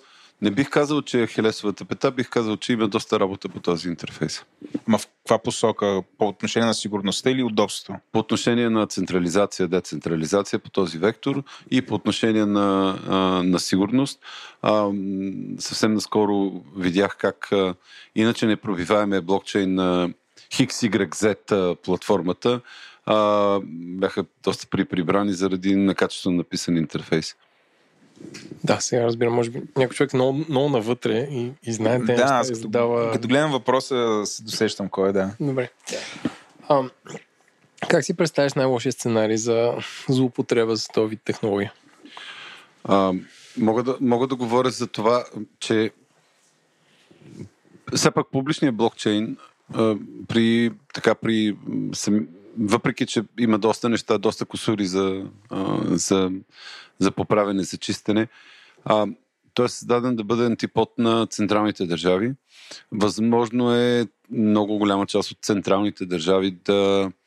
А така, от, от държавите да, да искат да се възползват от а, а, възможностите за контрол на гражданите а, с пари издавани от централни банки или с други а, услуги, които а, не са толкова децентрализирани, някои да използват а, блокчейн технологиите. А, което, което така създава нали, допълнителен орвелски тип контрол върху хората. А Петко, ние ще правим епизод, който се казва Свобода за кеша. Между другото, твоето мнение какво е много набързо? Според тебе трябва да остане кеш или всички пари трябва да бъдат дигитализирани? А моето мнение е, че естествено трябва да останат и парите в брой. Трябва да останат. Трябва, аз съм, стана съвсем наскоро, това е малко като новина тук. А, станах член на Digital Euro Association и така и с а, други хора и, в целия Европейски съюз мислим бъдещето на, на европейската валута, за разлика от други държави, които много бързо напреднаха с нея. Е, Един пример е Китай. А, в Европа и в Великобритания се мисли доста за тези имплементации. Те стават по-бавничко, защото е необходим обществен консенсус за това как да бъдат направени така, а, че държавите да не се превърнат в а, орвелски държави. Благодаря ти. Ам, как си представяш света променен от блокчейн след няколко години?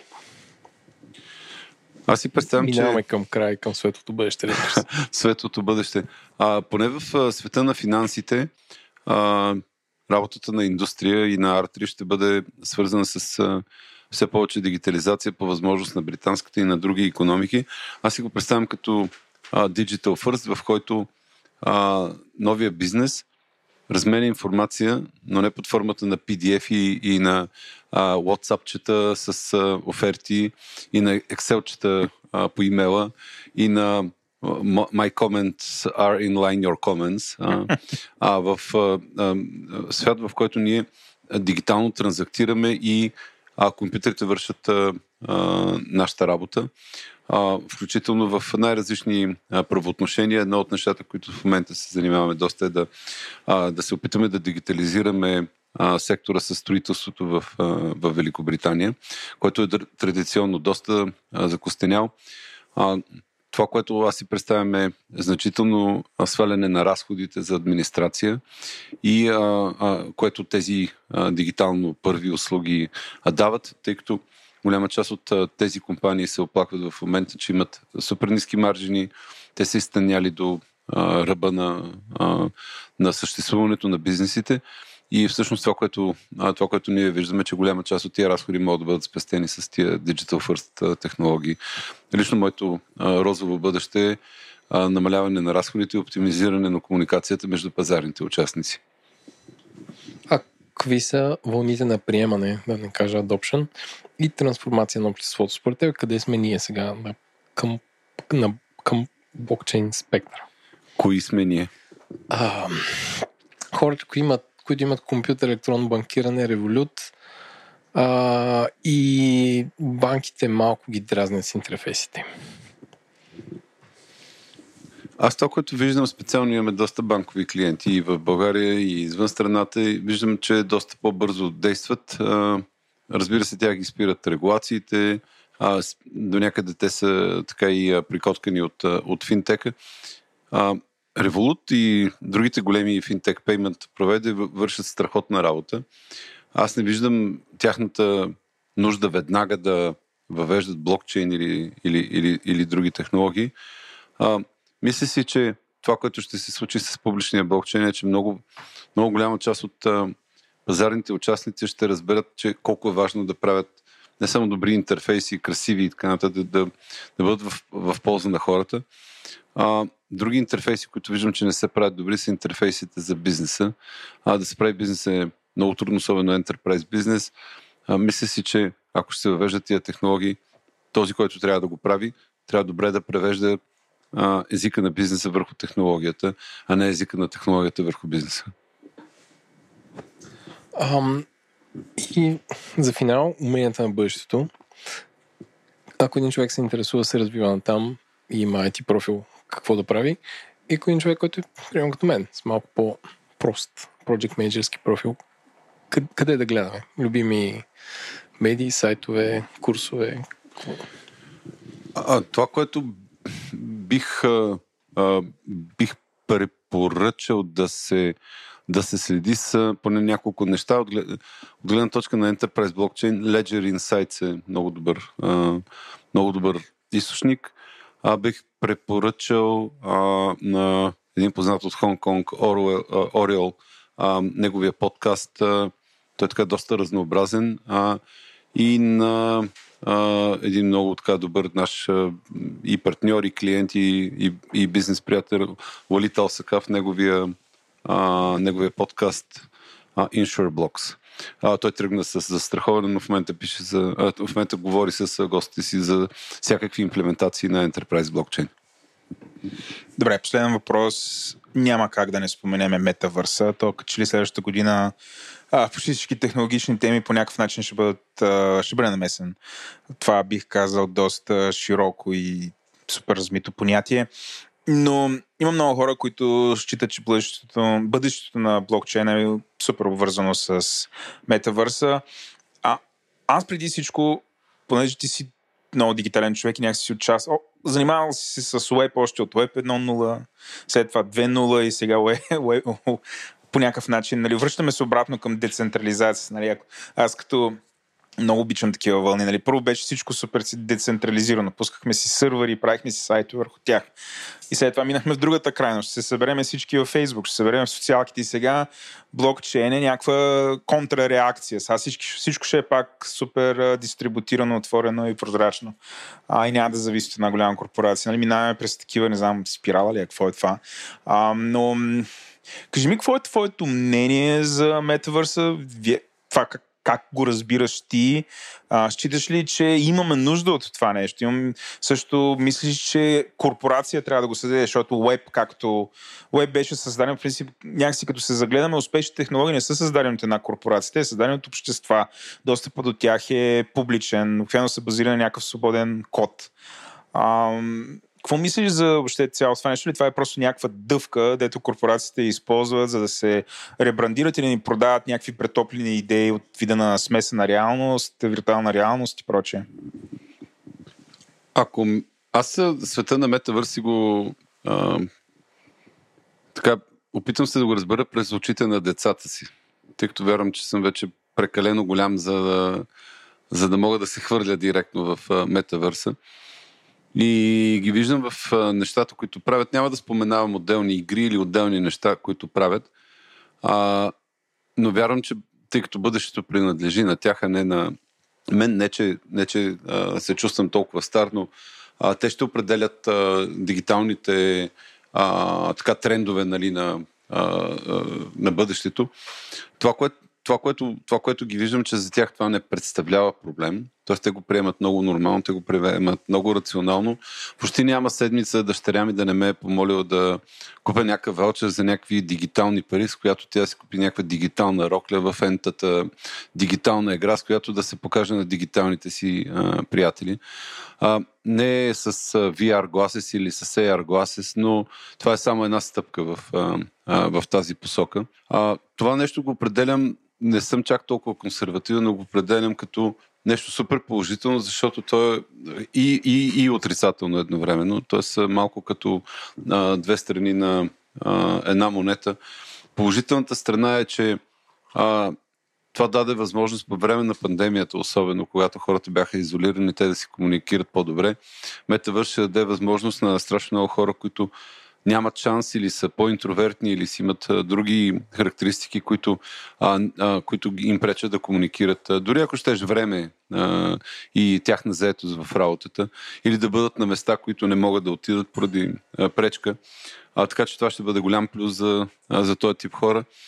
А, големия минус е и така, различната социализация, която обществото ще има. А защо вярвам, че а, въпреки, че съм изказвал поне един единствен път, а, но и в а, частни разговори, недоверие към NFT като такова, каквото е в момента, а не като концепция, като идеология. Аз лично не бих си купил един URL линк за няколко а, десетки милиона. Това го намирам за малко глупаво, а тъй като този линк утре може да го няма. Виждали сме много примери от а, големите NFT сайтове, които решават еднолично да изтрият а, някакво NFT.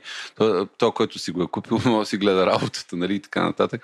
Да не говорим, че и транзакционните а, цени са скъпи, но в а, света на метавърса NFT ще има съвсем различно значение. Дори не случайно в момента индустрията гледа към гейминга, за да се опита да ги вкарат там нещата. Има доста инициативи. Аз и следя инвестициите в тази а, сфера. Те са абсолютно бомбастични, като милиарди, които се а, плащат. Но в един дигитален свят е възможно да се получи изцяло дигитален тип метавърс, е възможно да се получи тази уникалност, която е необходима, за да има NFT-то истинската си стойност. Тоест, артикул, който, дигиталния артикул, който си купил, той да бъде гарантиран от неговия производител, че той е абсолютно уникален. Сега има много критици в тази сфера, има игри с 30 милиона играчи, аз не мога да си представя лично 30 милиона аватара, които да са абсолютно различни и всеки да си е купил неговия си аватар, но а, разбира се, това е work in progress, нали, това са неща, които ще ги видим те първа в индустрията, как ще бъдат решени. Тя е а, доста голяма и доста интересна и, и креативна и ще се намерят тия, а, а, тези решения, но там има мястото на а, специално на NFTs и там може да се получи а, наистина тази дигитална уникалност, която в момента е един JPEG, който може свободно да размениш, няма, а, няма да ти, а, така няма да ти, а, няма да ти даде. Добре, много ти благодаря, Петко. Беше ми супер интересно. Супер, много благодаря. И аз много ви благодаря. Бяха много хубави въпросите и от аудиторията и вашите и ще се радвам да се виждаме отново. Абсолютно. Запазваме си правото, ние така казваме. Запазваме си правото пак да те викнем, да си говорим а, за блокчейн и по принцип ще разшириме там Metaverse, Web3, Uh, едно време беше Web 3.0, махнаха точката нулата и го сляха, стана Web 3.0. И с малка буква. Това ме и с малка буква. Как Еленко тук кринджи. Но, а, да. Ще се радвам да се виждаме и в бъдеще и много благодаря още един път за поканата. До нови срещи. Това беше всичко от нас. Ако искате да ни пишете в Twitter, винаги отговаряме. Почта ни е info.говорите.internet.com. Може да оставите ревю в iTunes или в Spotify или да го препоръчате на приятел. Ако този подкаст не ви е достатъчен, вижте и другите, като Транзистор, Dropitch или Парите говорят и Ден. Текста четоха това съм аз продуцента на епизода е Владо, редактор Димитър Панайотов, аудиомонтаж е от Антон Велев, музика и корица на епизода от Унко, дизайна е от Иван Гинев на бъдещия ни сайт. Благодарим на всичките и над 180 патрона, както и на DFBG, SiteGround, Text, MistBG и Software AG. Благодарим ви и до следващата седмица.